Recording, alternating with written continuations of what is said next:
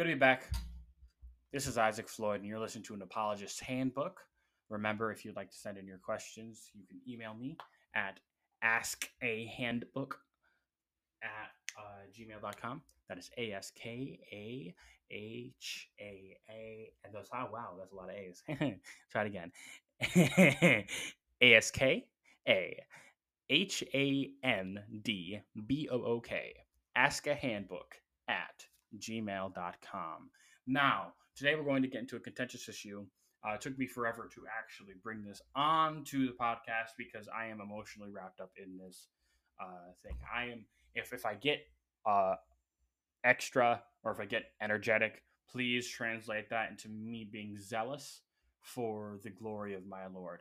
I view anyone who says that Jesus is anything less as God that they're, they're, they're dishonoring they're dishonoring the son and therefore dishonoring the father. I don't have a lot of patience for that. I'm trying to work with with the lord to get myself to be able to be communicable in those situations but please understand if i get frustrated it's because i want the whole world to recognize jesus my savior my lord as my great god and savior as it says in titus 2 13 now here is what we'll start off with. Uh, when dis- discussing the situation, you'll, you'll you'll usually find it between traditional Christians and ultra conservative Christians. I consider myself an ultra conservative Christian, um, but I'm I'm I'm staunchly with the traditional Christians on this when it when it's brought up. There's the, debate happens between the ultra conservative and the the, the traditional. Uh, the reason why it doesn't usually happen with the progressive Christians is because there are plenty of progressive Christians who don't believe that that Jesus is God or the Son of God or in divine in any in any nature. But they also a lot of progressive Christians don't revere the Bible as God's absolute truth. So it's kind of pointless to have this discussion with a progressive Christian because they're going to point to the Bible and says, "Yeah, but yeah, but yeah, but," and I, a lot a lot of ultra conservative and traditional Christians don't have patience for that. I can understand that.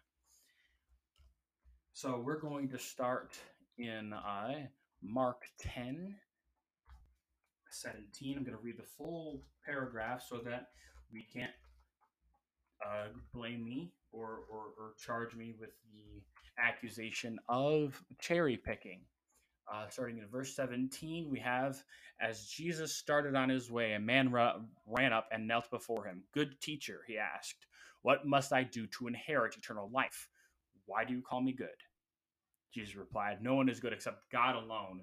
You know the commandments do not murder, do not commit adultery, do not steal, do not bear false witness, do not cheat others, honor your father and mother.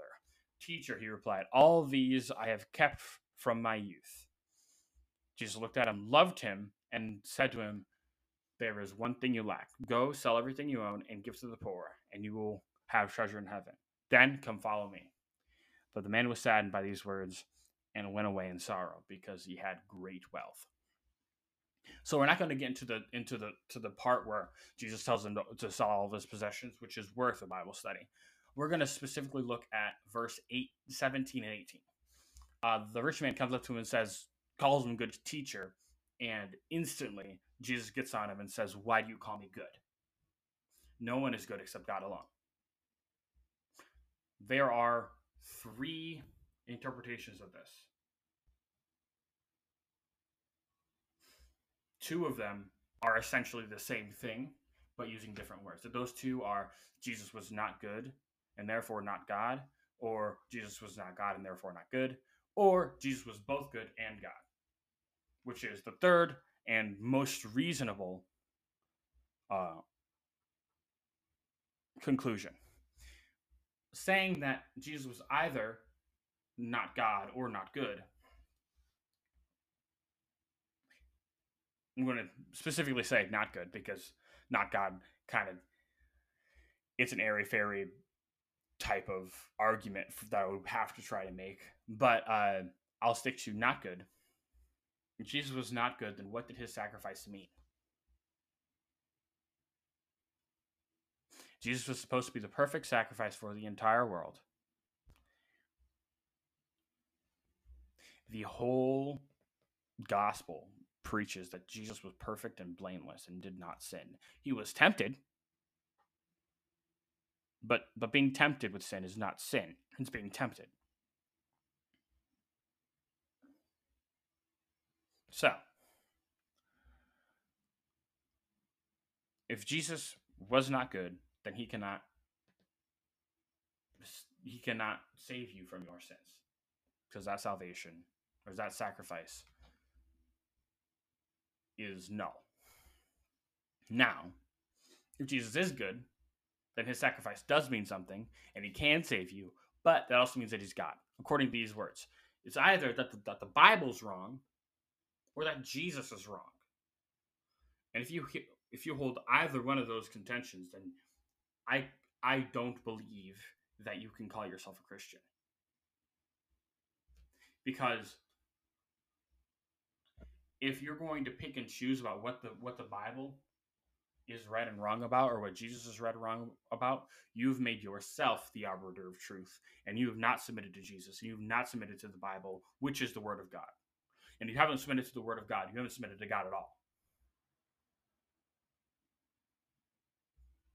But that's me being extreme. So this doesn't quite mean that uh, Jesus is equal to God, which is primarily what the decision, the uh, argument is about. But using other verses, I can prove that. Uh, we're looking at in uh, Deuteronomy 6 4. We're looking at the Shema. Shema Israel, Yahweh Eloheinu, Yahweh Echad. This is what the Hebrew says. You can get all the way off my back about Yahweh and Adonai. But um, when when uh, this is said, it translates to Hear, O Israel, the Lord our God, the Lord is one. This is important because if the Lord is one, he is not two. You don't serve two lords. Now, one could say, well, it says eched, which means one, which means in totality, there is only one. There is one apple there. It's not a half apple, it is one apple. Yes, that is what the word means, but it does not mean one in isolation. It means one in unity also. You can use the word for one in isolation, but it has a double meaning into one in unity. For instance, in Genesis 2:24, you have the uh, the verse that says, "Therefore," I have to find it specifically. Okay, it says, For this reason, a man shall leave his father and his mother and be joined to his wife, and they shall become one flesh. All right, one united flesh. I don't think anyone translates this this verse as they will morph together as one Power Rangers weird creature. That's not a thing. It's not how you interpret that verse. The word in there, one, is exactly eched. Specifically, what I have here is uh, starting at to become. It says uh, he comes to his wife or Bieshtof. I don't. I'm going to use my American weird English to try and understand the uh, phonetic spelling of these Hebrew words. But uh, Beshtov, which means woman, wife, female. Uh, Veha, which is to fall out, to come to pass, become, to become. Echad, one.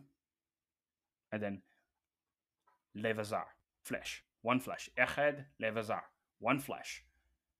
They don't morph together; they become united in one. Similarly, Jesus and the Father are united. The Son, most specifically, the Son and the Father are united.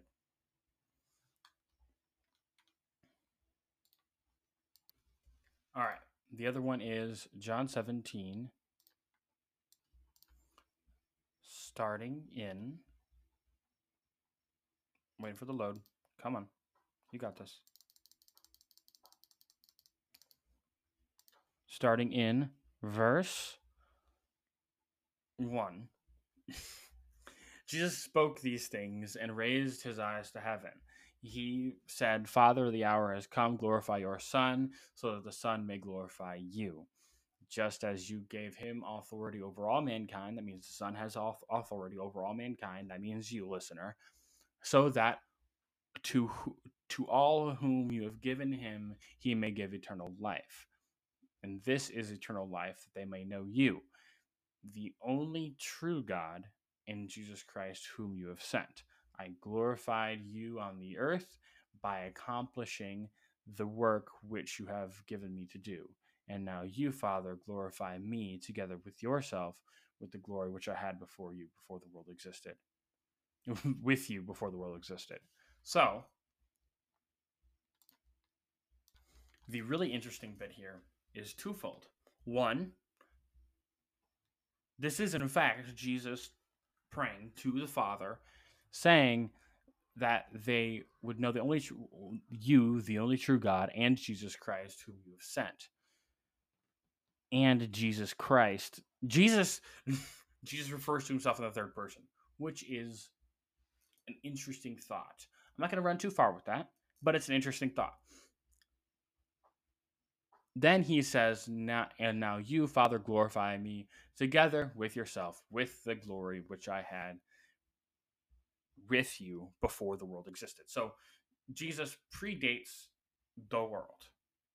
Just like how in, uh, I think it's, it might be John 8, I'm not sure, where he is talking to the Pharisees. He says, Abraham was looking forward to my time. The, it might have been the Pharisees, I don't know. But they had told him, that uh you, you, there's you're not you're not even 50 you you don't you don't you're not you're not old enough to know abraham. And he goes ha before abraham was i am. And it's so important to understand these in context with each other. So jesus predates yes just everything. Name something yes he predates it before the world existed. So,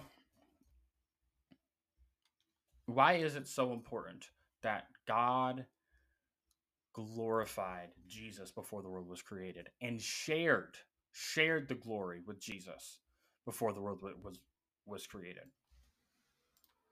In Isaiah 42 8, God says specifically, I am the Lord Lord, all caps, which means that, that the word there is Yod uh, Yahweh, which is the definitive word for God in the Bible. That's the name that they give him.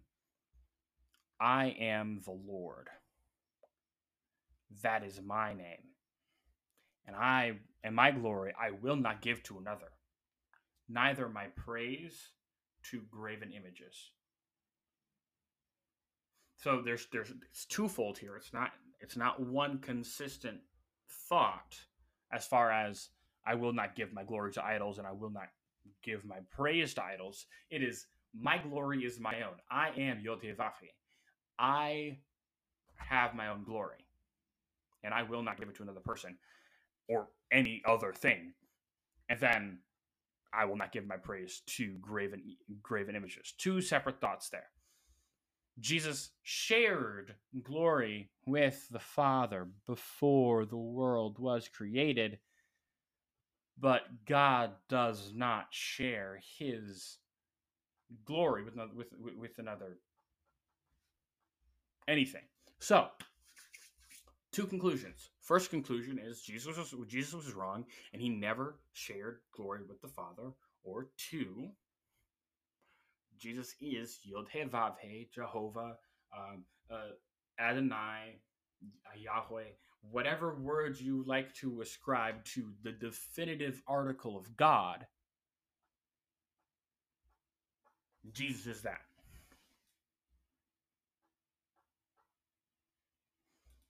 I find this very easy, very easy to interpret. And if you have a if you have a reason or a, a, a, a a a, uh, a, a interpretation that can bring these both of these together in their entirety and make them make sense and then also deny the divinity of Christ, I will listen. I don't know if I'll agree, but I'll listen. I don't think there is though. That's this is the issue. I have not heard one.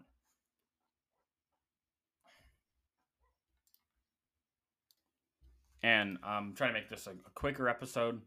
We're just gonna uh, head head head this straight on Isaiah 43 11. I, even I, am the Lord, all caps, Yod. I am the Lord, and apart from me, there is no Savior.